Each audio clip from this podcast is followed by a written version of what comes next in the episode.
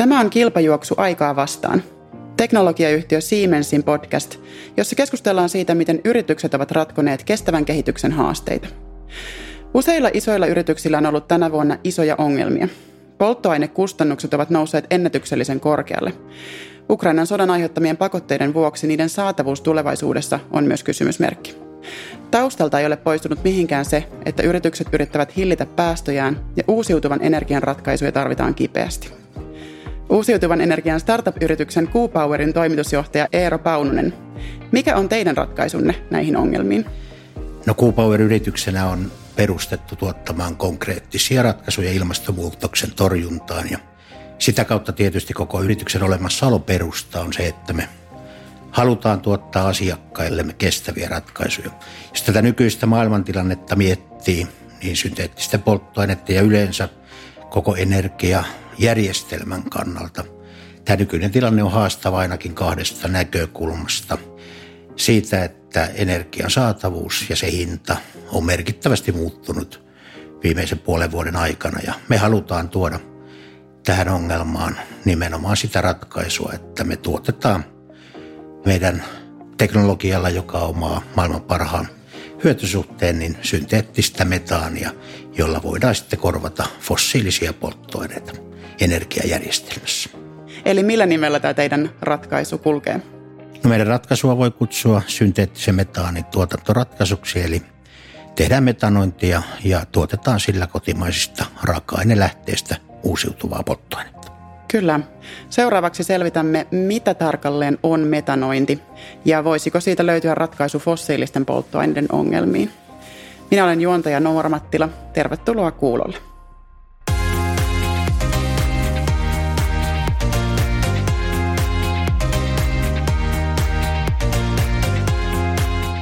Mennään aluksi teidän yhtiön perustamisen juurille. Q-Power on siis pienehkö startup, joka on perustettu nimenomaan siksi, että te halusitte kehittää konkreettisia ratkaisuja ilmastonmuutoksen torjuntaan. Mikä oli se kysymys, johon yhtiö lähti hakemaan ratkaisua? No itse asiassa me lähdettiin hakemaan ratkaisua vähän useampaankin kysymykseen. Totta kai se pääasiallinen asia on, miten me voidaan korvata fossiilisia polttoaineita meidän energiajärjestelmässä uusiutuvilla ratkaisuilla.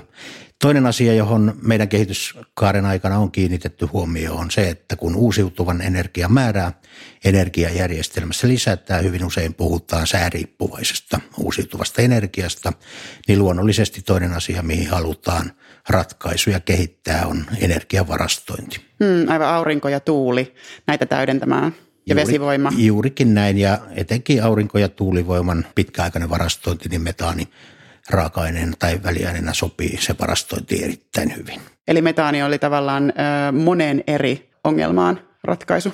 No juurikin näin, ja nimenomaan puhun nyt uusiutuvasta metaanista, eli, eli ne jakeet, joita me tuotetaan, niin perustuu täysin uusiutuva energia hyödyntämiseen ja fossiilisten energialähteiden korvaamiseen. Milloin teidän yritys siis perustettiin? Yritys on kohtuullisen nuori, meidät on perustettu 2019. Mutta meidän historia on toki aika paljon pidempi. Meidän teknologian kehittäminen on alkanut tuolla 2007, eli noin 15 vuotta sitten, kun professori Erkki Aura lähti oikeastaan autotalli- tai kellari-innovaationa tutkimaan sitä, että voiko suomalaisesta suosta eriytetyllä mikrobikannalla hallitusti tuottaa teollisessa mielessä synteettistä metaania. Ja Erkin tutkimusten tulokset oli sen verran rohkaisevia, että siitä sitten – syntyi tutkimusohjelma, jota tuolla, tuolla vietiin muun muassa Luken toimesta sitten voimallisesti eteenpäin. Ja, ja sieltä Luken, Luken suunnalta sitten teknologia oli kehittynyt siihen vaiheeseen, että se oli jo patenteen suojattu ja meidän nykyiset pääomistajat Ilkka Herli ja Saara Kankaarinta 2016 hankkivat nuo teknologian omistusoikeudet itselleen ja samassa yhteydessä Lukelta siirtyi meille – myöskin henkilöstöä, eli meidän nykyinen R&D-johtaja Annia Liittalo ja, ja teknologiajohtaja Marko Niskanen. Ja 2019 oltiin oikeastaan siinä tilanteessa, että ratkaisu oli, oli siinä määrin kaupallistettu, että haluttiin tuoda se markkinoille ja se oli se hetki, kun mut on palkattu sitten vetämään yritystä, joka, joka 2019 syyskuussa aloitti toimintansa. Mm. Aivan, että vahvasti tieteelle pohjautuu ja suolta lähti liikkeelle. No juurikin, juurikin näin. Se ei ole ensimmäinen kerta, kun suomalaiselta suolta on upeita asioita liikkeelle lähtenyt, eikä varmaan viimeinen. Kyllä. Ja tosiaan ihan perustajina ja nykyään pääomistajina on Ilkka Herlin ja ympäristövaikuttaja Saara Kankaanrinta, eli uskoa tähän teknologiaan selvästi on. Juurikin näin, juurikin näin. Joo. Haluaisin vielä kysyä sitä, kun tuossa alussa viitattiin siihen, että tota, tämä vallitseva maailmantilanne on todistanut sen, että mitä riippuvuus fossiilisista polttoaineista voi aiheuttaa. Polttoaineiden hinnat on noussut ja muun muassa maakaasun saatavuudesta on muodostunut pakotteiden myötä ongelma. Mikä on sun näkemys ihan tälleen energiaomavaraisuuden tulevaisuudesta? No koko energiajärjestelmää, jos me mietitään, niin totta kai omavaraisuuden merkitys on viime kuukausien tapahtumien, valitettavien tapahtumien johdosta noussut kaikkien huulille. Toivon todella, että jos puhutaan ensin Eurooppa-tasosta, niin toivon, että Eurooppa hyödyntää nyt tämän sinänsä erittäin hankalan ja vaikean tilanteen niin, että aidosti lähdetään rakentamaan Eurooppaan uusiutuvaa, eli päästötöntä energiajärjestelmää, joka pääosin perustuu eurooppalaisiin raaka-ainelähteisiin. En haluaisi nähdä Eurooppa-tasolla sellaista kehitystä, että rakennamme uusia riippuvuuksia joihinkin toisiin tahoihin, vaan nyt olisi hyvä hetki katsoa, että miten me saamme kestävän energiajärjestelmän Eurooppaan rakennettua niin, että me optimaalisesti hyödynnämme eurooppalaisia raaka-ainelähteitä. Toki on sitten alueita, joissa joudutaan varmasti turvautumaan myöskin muualta tuleviin jakeisiin, mutta keskityttäisiin siihen, että katsotaan omat nurkat ensin ja käännetään katsetta muualle vasta sitten, jos meidän omat keinot eivät riitä. Suomen osalta tilanne ehkä eurooppalaisesta näkökulmasta keskimääräistä parempi. Suomessa on tehty pitkäaikaista kohtuullisen järkevää energiapolitiikkaa. Meidän riippuvuus tuotipolttoaineista ei ole ihan samalla tasolla kuin monen muun. Meillä on paljon omia, omia energialähteitä, mutta myöskin Suomen kannalta mä näen tässä kaksi erittäin keskeistä asiaa. Meillä on nyt paikka merkittävästi kasvattaa uusiutuvan energian tuotannon määrää Suomessa. Meillä on myöskin erittäin hyvä mahdollisuus nyt korvata niitä fossiilisia jakeita hyödyntämällä – suomalaisia raaka-ainelähteitä. Ja tämä synteettinen metaani, jota tuotetaan siis vihreästä vedystä, niin on yksi hyvä esimerkki siitä, jolla me voidaan korvata tällä hetkellä ulkomailta tuotavia fossiilisia polttoaineita uusiutuvilla kotimaisilla. Ja tähän hetkeen meidän kannattaa tarttua. Näen myöskin, että Suomen on hyvät mahdollisuudet tulla teknologian mielessä tässä Euroopan ja miksei maailmankin edelläkävijäksi. Tähän liittyy oiva mahdollisuus tähän vetytalouteen luoda sellaisia innovaatioita Suomessa, joilla myöskin viennin kannalta on aivan keskeinen merkitys. Kyllä. Mun käsitys on se, että poliittisella tasolla Suomessa on uskottu aika vahvasti sellaisiin niin kuin metsäpohjaisiin biopolttoaineisiin ja biomassaan. Mikä sun näkemys on siitä? Tarvitaanko tähän sitten täydentäviä teknologioita vielä rinnalle vai onko tämä mun näkemys ylipäätään vanhentunut? No toki metsällä on ollut keskeinen merkitys, merkitys Suomessa niin energiajärjestelmän kuin toki vienninkin osalta ja, ja biomassojen järkevä hyödyntäminen varmaan myöskin jatkossa on ihan suotavaa. Siitä huolimatta näen, että kun puhutaan energiamurroksesta isossa mittakaavassa, oli sitten kyseessä mikä tahansa biologinen lähde, on se metsä tai joku muu biologinen jae, niin ne raaka-ainevarat eivät tule riittämään siihen energiajärjestelmän transformaatioon, joka, joka meidän on tehtävä nimenomaan ilmastonmuutoksen ehkäisemisen takia. Ja tästä syystä meidän tulee ottaa käyttöön näitä uusia teknologioita, jotka hyvin pitkälti meidän tapauksessa perustuu nimenomaan uusiutuvalla energialla tuotetun vedyn avulla tehtäviin synteettisiin polttoaineisiin. Ja toki niissä kohteissa, jossa vety tai se suora sähkö on järkevää hyödyntää sellaisenaan, niin myöskin niitä kannattaa ilman muuta edistää. Me tarvitaan tämän energiajärjestelmän muuttamiseen ja ilmastonmuutoksen torjumiseen kaikki relevantit keinot. En näe tilannetta niin, että me oltaisiin oltais joko tai maailmassa, vaan me ollaan sekä että maailmassa. Kaikki sellaiset keinot, joilla me voidaan fossiilisia korvata ja päästään päästöjen kannalta parempaa ratkaisua kuin nyt. Ne kannattaa käyttää ja aloitetaan niistä, jotka meillä on saatavilla tänään. Ei odoteta niitä tulevaisuuden optimaalisia ratkaisuja ja hukata kymmentä vuotta, koska siihen meillä ei ikävä kyllä enää ole aikaa.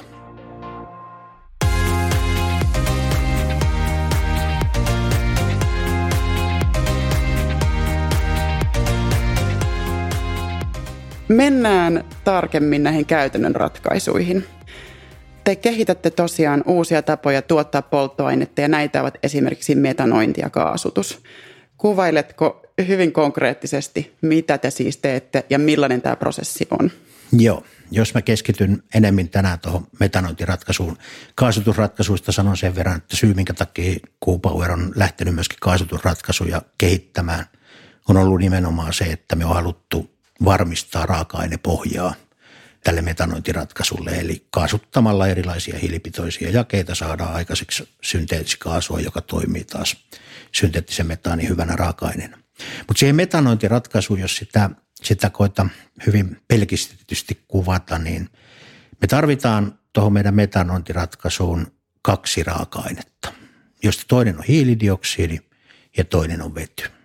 Ja meidän tapauksessa totta kai, kun halutaan tehdä ilmaston kannalta kestäviä ratkaisuja, niin se vety tuotetaan elektrolyyserillä siten, että uusiutuvan sähkön avulla vedestä erotetaan vetyä.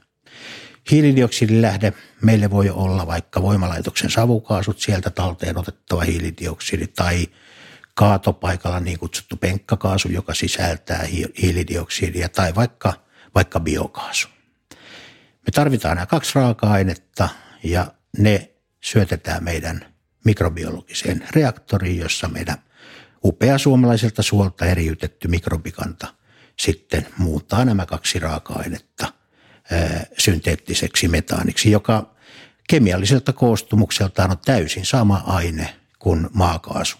Mutta tässä tapauksessa uusiutuvilla energioilla tuotettu ei-fossiilinen, niin kuin perinteinen maakaasu. Aivan. Se, mikä mua tässä hieman hämmentää, on tuo metaani – ratkaisuna eikä ongelmana, koska metaani on keskeinen kasvihuonekaasu, jota ihminen tuottaa. Ja nimenomaan mä oon ymmärtänyt, että metaani on sellainen asia, mistä meidän pitäisi ennemminkin päästä eroon. Miten tämä ero siis siitä metaanista, joka lämmittää ilmastoa, tuleeko teillä siis metaanipäästöjä tässä prosessissa? Tämä on hyvin keskeinen kysymys. Olen iloinen siitä, että otit sen esille. Metaani kannattaa pitää siellä, missä se on suunniteltu olevan. Meidän prosessi on suunniteltu niin, että metaania ei meidän prosessista ilmakehään vapaudu. Olet aivan oikeassa siinä, että metaani on erittäin haitallinen, haitallinen kasvihuonekaasu ilmakehään päästessään. Ja, ja tässä on nimenomaan kysymys siitä, että tämä meidän, meidän polttoainetuotanto on suunniteltu niin, että metaania ei meidän prosesseista tuonne ilmakehään pääse. Ja korostan nyt vielä sitä, että tämä metaani, jota me tuotetaan, tuotetaan sellaisesta hiilidioksidilähteestä, joka on jotakin muuta tarkoitusta varten aikanaan maaperästä otettu. Ja me tehdään hartiavoimin töitä, että me saadaan hiilidioksidin määrää vähennettyä ilmakehässä ja viedään se hiilidioksidi sinne, minne se kuuluu, eli sinne maaperään takaisin. Tämä on meidän koko toiminnan tarkoitus. Metaanislipeistä puhutaan ihan oikeutetustikin paljon, mutta korostan sitä, että tämä meidän – meidän tuotanto, vaikka lopputuotteena on, on sama metaani, jota tuonne ilmakehään päästessään on haitallista, niin meidän tuotannosta sitä ei tuonne vapaudu, vaan me tuotamme polttoaineita joko kaasumaisessa tai nestemäisessä muodossa, jotka sitten hyötykäytetään kohteissa, joissa tänään poltetaan fossiilista maakaasua. Ja sen polttotapahtuman lopputulemana toki ilmakehään sitten, sitten hiilidioksidia vapautuu, ellei sitä taas siinä käyttökohteessa oteta talteen. Mutta saadaan ainakin se hiilidioksidi, joka on jotakin tarkoitusta varten maaperästä otettu, niin ainakin kerran uudelleen käyttöön. Kyllä, että tämä on eräänlaista kiertotaloutta. Kiertotaloutta hyvinkin. Nimenomaan siihen tämä meidän ratkaisu perustuu, että sitä kerran maaperästä vapautunutta hiiltä hyödynnetään niin monta kertaa kuin mahdollista, jolloin sitä ei tarvitse sieltä maaperästä niin paljon enää ottaa. Kyllä. Eli tämä teidän äh, tuottama synteettinen metaani on siis käytännössä jo valmista polttoainetta. Ja mitä vapautuu, kun sitä polttoainetta käytetään? No siinähän on sellainen tilanne, että kun metaania polttoaineena käytetään, niin hiilidioksidipäästöhän on se, mitä sieltä oikeastaan vapautuu. Hiukkaspäästöt aika, aika pieni, että hiilidioksidia vapautuu toki siinä vaiheessa, kun tuo metaani käytetään, ellei sitä käytetä kohteessa, jossa hiilidioksidin talteenottoratkaisu on otettu käyttöön. Kyllä. Pienentääkö tämä käytännössä sitä vapautuvan hiilidioksidin määrää? Jos ajattelee, että kierrätätte sen hiilidioksidin ikään kuin kertaalleen, niin onko se loppupäästö pienempi kuin mikä se olisi ollut ennen tätä kierrosta? No jos me otetaan esimerkkinä vaikka sellainen tilanne, että me tuotetaan lämpöä suomalaiseen kotiin ja sieltä lämpövoimalaitoksen piipusta on ilmakehään menossa hiilidioksidi. Me otetaan se hiilidioksidi talteen ennen kuin se pääsee ilmakehään, tehdään siitä polttoainetta. Viedään se polttoaine autoon, josta se sitten se hiilidioksidi vapautuisi ilmakehään. Me on sillä samalla hiilidioksidimäärällä tuotettu se lämpö ja se auto on tankannut itsensä. Jos tätä ratkaisua ei ole, sieltä lämpövoimalaitoksen piipusta vapautuu hiilidioksidi taivaalle, se auto tankkaa fossiilista polttoainetta ja siitä vapautuu toinen vastaava määrä hiilidioksidia taivaalle, jolloin se päästö ilman meidän järjestelmää on tupla. Kyllä. Ja molemmat niistä päästöistä, mikäli lämpövoimalaitosta vielä ajattaisiin fossiilisella, on fossiilisia. Sitä ei onneksi Suomessa enää juurikaan tapahdu, että meillä on aika paljon sitä biopohjasta. Kyllä. Ja vielä kysyn, että onko se vapautuva hiilidioksidin määrä siis Joo, sama? ei siinä, ei siinä, siinä, jos loppukäyttö on sama, niin ei siinä ole eroa. Kyllä. Ketä käytännössä teidän asiakkaat on tai mihin tätä tuotetta menee? No tuotehan on siinä mielessä monipuolinen, että se korvaa oikeastaan kaikissa sellaisissa kohteissa fossiilista, jossa nykyisin käytetään maakaasua. Se soveltuu siis liikennekäyttöön, etenkin raskaat ajoneuvot hyvin potentiaalinen hyötykäyttö. Teollisuuden kaasuna totta kai erilaisessa lämmöntuotannossa hyvin moninainen. Oikeastaan kaikki sellaiset toiminnot, mitkä nyt pyörii fossiilisella maakaasulla, niin on yksi yhteen korvattavissa tällä synteettisellä polttoaineella. Ja se, mikä tässä on tietysti nyt taas ilmastonmuutoksen torjunnan kannalta – erittäin tärkeää havaita, niin tämä tuote toimii nykyisessä infrassa. Meidän ei tarvitse rakentaa uutta jakelujärjestelmää tälle polttoaineelle, koska nykyinen kaasuverkko toimii jakelukanavana. Et siinä mielessä tämä on hyvin nopeasti käyttöön, käyttöön otettavissa ja, ja korvaa siis fossiilisia polttoaineita kaikissa niissä paikoissa, missä tänä päivänä käytetään fossiilista maakaasua, mutta myöskin esimerkiksi raskas liikenne voidaan suoraan muuttaa, muuttaa kulkemaan synteettisellä metaanilla. Mm. Miten potentiaalinen tämä ratkaisu on sitten siihen ongelmaan, jota, jota nyt koetaan, joka on se maakaasusta irrottautuminen? Onko tässä skaalautuvuutta tarpeeksi, jotta me voidaan tästä hakea sitä vastausta? Skaalautuvuutta on, se on erittäin hyvä tämä skaalautuvuus näissä järjestelmissä. Totta kai nyt meillä on ongelma käsissä tänään tämän geopoliittisen tilanteen takia. Ensi talveen me emme kerkeä tietenkään Eurooppaa rakentaa mittavissa määrin synteettisten polttoaineiden tuotantoa, mutta sanotaan näin, että tällaiset tehdasinvestoinnit hyvin tyypillisesti ideasta tuotantoon – No, kyllä ne sen kolme vuotta, kolme vuotta vähentää ottaa luvitusprosesseineen ja muineen, mutta ei puhuta kovin pitkistä aikajänteistä, kun pystyttäisiin rakentamaan hyvinkin mittavaa kapasiteettia. Olen ilolla seurannut sitä, että Suomessa on hyvin paljon yrityksiä, jotka nyt projekteja kehittää ja uskon, että tämä synteettisten polttoaineiden, niin kuin koko vetytaloudenkin käynnistyminen, niin Suomi tulee olemaan siinä ihan, ihan kärkimaita. Siinä mielessä oikein, oikein hyvä tilanne. Joo, että lähinnä niin kuin lupaprosessi on sellainen, joka tätä hidastaa. Entä sitten teknologian saatavuus, osaaminen, raaka-aineet? Joo, totta kai, ettei jää väärä kuva, niin haluan korostaa, että on ihan hyvä, että meillä on hyvin säntilliset lupaprosessit. Kaikki tämän kaltaiset teknologiat, joita otetaan käyttöön, niin on hyvä, että ne arvioidaan tarkasti ja ympäristövaikutukset tunnetaan ennen kuin laajamittaisia käyttöönottoja tehdään. Että siinä ei mitään, totta kai se on yritysten ja ja viranomaisten yhteistyöllä varmistettava, että tämän kaltaiset lupaprosessit, jotka lähtökohtaisesti torjuu ilmastonmuutosta, niin saadaan mahdollisimman nopeiksi kuitenkin niin, että kansalaisten vaikutusmahdollisuudet täytyy, täytyy säilyä. Teknologian valmiusastetta, jos me mietitään koko Power to X-tyyppisessä tuotannossa, se vedyn tuotantoteknologia, sitä on harjoitettu sata vuotta, että, että tota, aika niin kuin koeteltua teknologiaa, totta kai hyötysuhde parantamiset tuolla vedyn tuotannon puolella on, on tärkeitä. Metanoiditeknologiat sinänsä, niin voisi sanoa niin, että nämä biologiset teknologiat, joita mekin tässä edustetaan, niin tällaisessa Power to X-tyyppisessä tuotannossa niitä ei vielä – laajassa mittakaavassa ole jalkautettu. Mutta sellaisen virhekäsityksen haluaisin kuitenkin korvata. Aika usein puhutaan Power teknologioista tulevaisuuden teknologioina ja usein mainitaan, että niitä sitten 2030-luvulla lähdetään laajasti käyttöön ottamaan. Anteeksi, viittaako tämä siis niin kuin vetyteknologioihin tämä ee, termi? Vety sekä, sekä synteettisten polttoaineiden, vedyn johdannaisten hiilivedyjen tuotannon teknologiat.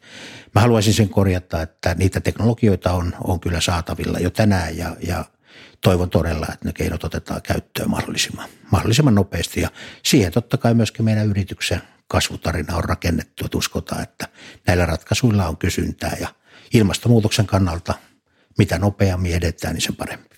No mistä kiikastaa, että ei edetä nopeammin? No totta kai jos me katsotaan tätä investointiympäristöä, siinä on viime aikoina tapahtunut aika, aika merkittäviä tapahtumia. Meillä oli korona, joka ensin, ensin tietysti toi, toi tiettyä problematiikkaa.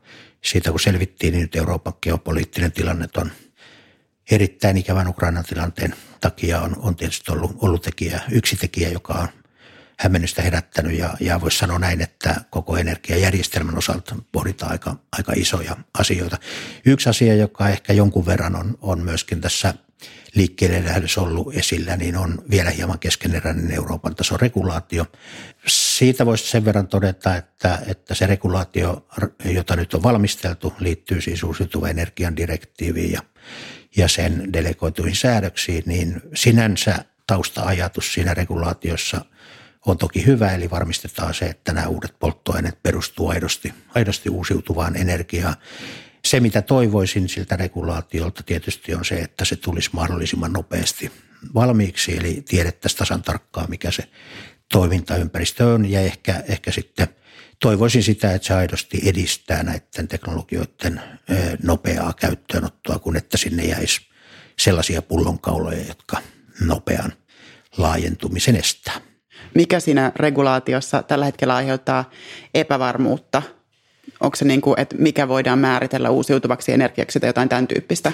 No joo, jos me mietitään nimenomaan vihreän vedyn tuotantoa ja näiden synteettisten polttoaineen tuotantoa, niin ehkä itse viime aikoina olin eniten pohtinut sitä yhtä regulaatioa ja, ja nimenomaan tähän uusiutuvan energian direktiiviin ja sen säädöksiin liittyvää, liittyvää asiaa, eli sitä, sitä, että näiden polttoaineiden polttoaineiden valmistuksessa meidän täytyy osoittaa ajallinen yhteys sen uusiutuvan energian tuotannon ja vihreän vedyn tuotannon välillä. Se on enemminkin, sanotaan, että semmoinen tekninen ongelma, siihen varmasti ratkaisut löytyy, mutta toivon, että tämän tyyppiset pullonkaulat eivät tule hidastamaan, hidastamaan tätä kehitystä. Pidetään mielessä se, että regulaatio tehdään sen takia, että saataisiin saataisiin hyvät järjestelmät käyttöön. Ja kyllä se on toimialan sitten ratkaistava nämä tämän tyyppiset ongelmat, mutta sieltä ehkä jonkun verran hitauksia saattaa tulla siihen, että millä vauhdilla tätä kapasiteettia, tuotantokapasiteettia pystytään lisäämään. Joo, eli teillä jollain lailla niin kuin laajentuminen on kiinni siitä, mitä sieltä sitten tulee. No totta kai sanotaan näin, että jotta uutta uusiutuvaa energiaa näihin ratkaisuihin on saatavilla, niin niin regulaatio määrittää myöskin sen niin kutsutun lisäisyysperiaatteen, eli nämä polttoaineiden tuotanto täytyy perustua uuteen uusiutuvaan energiaan. Ei niin, että me käännettäisiin vanha, vanhaa uusiutuvan energian tuotantoa polttoainetuotantoon ja toisaalta korvattaisiin siellä taas fossiilisilla asioita, vaan pitää rakentaa voimakkaasti uutta uusiutuvan energian tuotantoa ja osoittaa, että nimenomaan se uusi tuotanto käytetään nyt sitten vihreän vedyn tuotantoon ja sen johdannaisten tuotantoon. Miten käytännössä siis tämä ajallinen yhteys vaikuttaa teidän tuotekehitykseen? No sanotaan, että kun näitä ratkaisuja otetaan laajamittaisesti käyttöön, se ajallinen yhteys tarkoittaa sitä, että se uusiutuva energia, jolla vedestä erotetaan vetyä, täytyy tuottaa saman tunnin aikana, kun se elektrolyyserin vedyn tuotanto tapahtuu. Tämä ajallinen yhteys täytyy vedyn tuottajan pystyy osoittamaan. Aha. Tähän on siirtymäaika toki tähän tunnin sisällä tapahtuvaan yhteyteen laadittu ja, ja sen verran siinä on joustoa, että tuonne vuoden 2026 loppuun asti niin riittää, että kuukausitasolla täsmääntyy eh, esimerkiksi sen tuulivoimapuiston uusiutuva energian tuotanto, josta vedyn tuotantoon on energia hankittu ja sitten se vedyn tuotanton käyttämä sähkön määrä. Mutta 2027 vuoden alusta niin tämä täsmäytys täytyy tehdä tuntitasolla. Millä tuota vaatimusta siis perustellaan? Onko se, että tavallaan siihen energian varastointiin ei sitten käytetä energiaa vai? No siinä nimenomaan lähtökohta on ollut se, että halutaan varmistaa se, että se tietty uusiutuva energia, jota lisäisyysperiaatteen mukaisessa tuulipuistossa, eli uudessa tuulipuistossa tuotetaan, niin aidosti käytetään siihen vedyn tuotantoon, johon se on puistosta ostettu.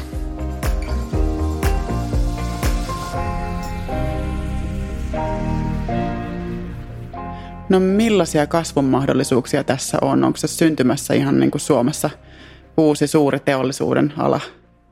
No mä kytkisin tämän nimenomaan koko tuohon vetytalouden kehittymiseen ja, ja luota kyllä siihen, että tästä on tulossa merkittävää liiketoimintaa niin näiden niin vihreän vedyn kuin synteettisten polttoaineiden tuotannosta ja käytöstä, mutta myöskin tästä teknologiapuolesta. Ja, ja uskon, että tässä on hyvät mahdollisuudet nyt käyttää tämä momentum siihen, että Suomeen syntyy merkittävä määrä myöskin teknologiayrityksiä, jotka vie näitä teknologioita teknologioita myöskin kansainvälisille markkinoille, olkoon sitten kyse hiilidioksidin talteenoton tai metanoinnin tai vedyn tuotannon, tuotannon teknologioista. Niin tässä on hyvä momentum meille ja, ja Suomi on lähtenyt aika mukavasti liikkeelle paljon hankkeita suunnittelupöydällä ja toivotaan, että ne lähivuosina toteutuu ja saataisiin tästä Suomelle yksi, yksi merkittävä uusi vientituote. Minkälaisia vientitoiveita teillä on? Onko teillä ollut kysyntää tälle teknologialle ulkomailta? No sanotaan näin, että me on omissa suunnitelmissa ajateltu tota meidän tulevaisuutta ja kasvua niin, että mielellään rakennettaisiin ensimmäiset eh, teollisen kokoluokan laitokset tänne Suomeen.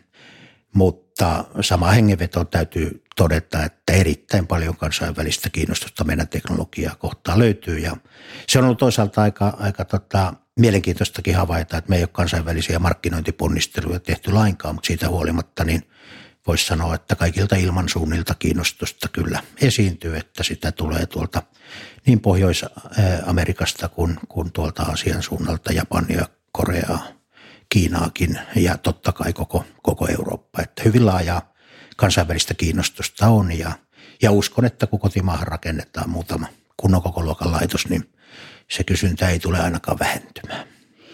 Kyllä. Onko tämä maakaasutilanne tänä vuonna kasvattanut kysyntää, että onko se näkynyt jotenkin teidän toiminnassa? Sanotaan näin, että se on näkynyt meidän toiminnassa kotimaan kontekstissa ehkä eniten siinä, että keskustelu omavaraisuuden tarpeellisuudesta on merkittävästi lisääntynyt.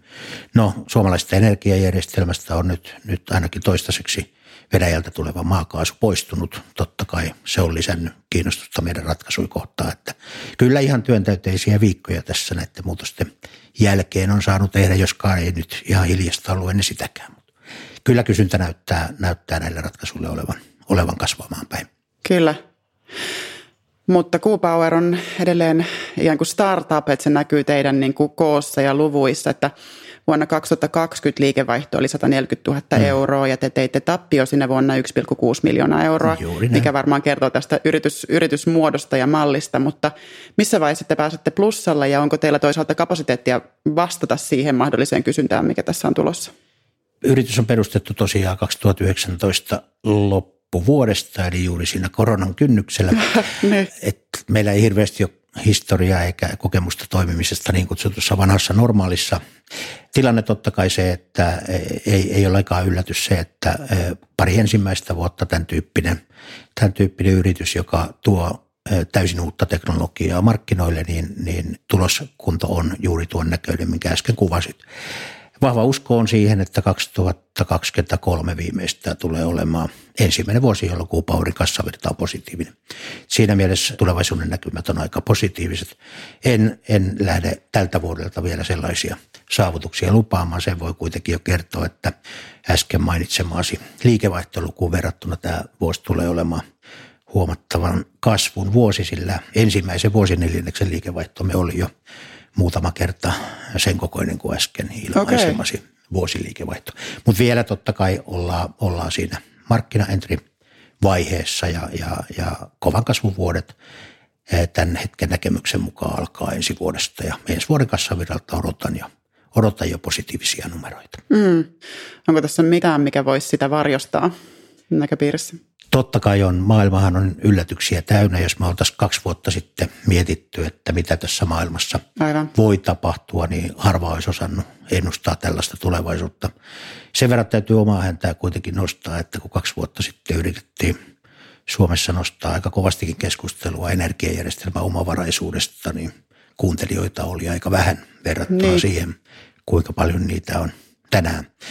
Mä uskon kuitenkin vahvasti, että, että vetytalous etenee uusiutuville energioille ja, ja ilmastokannalta kestäville ratkaisuille on entistä enemmän kysyntää. Tämä markkina tulee muodostumaan ja aika vaikea mun on nähdä sellaista tilannetta, että etteikö meillä olisi tuossa aika, aika hyvä tulevaisuus esillä.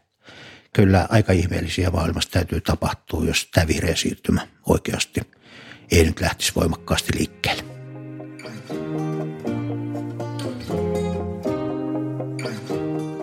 Lopuksi otetaan osio nimeltä Vastuullinen valinta. Tässä sun täytyy Eero tehdä tiukka ratkaisu, kumpi esitetyistä vaihtoehdoista on vastuullisempi ja perustella valinta vedenpitävästi. Saamani tiedon mukaan sä tykkää touhuta Labradorin noutejasi kanssa. Mikä se on muuten koiran nimi? Se liittyy vähän ehkä tuonne jalkapallon maailmaan. Se on Messi. Ai, okei, okay, eli myös jalkapallo on harrastus. No ei oma harrastus, mutta lähipiiriin sitäkin harrastusta kuuluu. Joskus itsekin olen, olen sitä hieman harrastellut. Aivan. No niin, kuitenkin. Vastuullinen valinta. Kumpi on vastuullisempi, pururata vai agilitirata? No, jos mä noista kahdesta joutuisin valitsemaan, niin ehkä sinne purun puolelle luontaiset, luontaiset vietit veisivät, mutta tämä olen ton oman koirani kanssa valinnut toimintaympäristöksi luonnon pururadan, eli suomalaisen metsän. Ja, ja liikun siellä mieluummin sellaisilla alueilla, missä ihmisen tekemiä reittejä ei ole ja uskon, että se on sitä parasta harrastemaastoa tuolle meidän metsästyslinjaiselle laboratorille. Että metsästä kuitenkaan? En henkilökohtaisesti metsästä. Kyllä mulla kortti on ja, ja jonkun verran asiaan olen paneutunut, mutta en ole vielä harrastusta sen kummemmin aktivoinut. Ja uskon, että koiralla on siihen kyllä paljon paremmat edellytykset ja ominaisuudet kuin minulla. Että hänellä tuntuu olevan kovinkin kova into siihen puutaan. tai sillä, niin kuin vaimoni tykkää mieluummin sanoa. Kyllä. Kiitos tästä keskustelusta Eera Paunonen. Tämä oli Siemensin kilpajuoksu aikaa vastaan. Kiitos.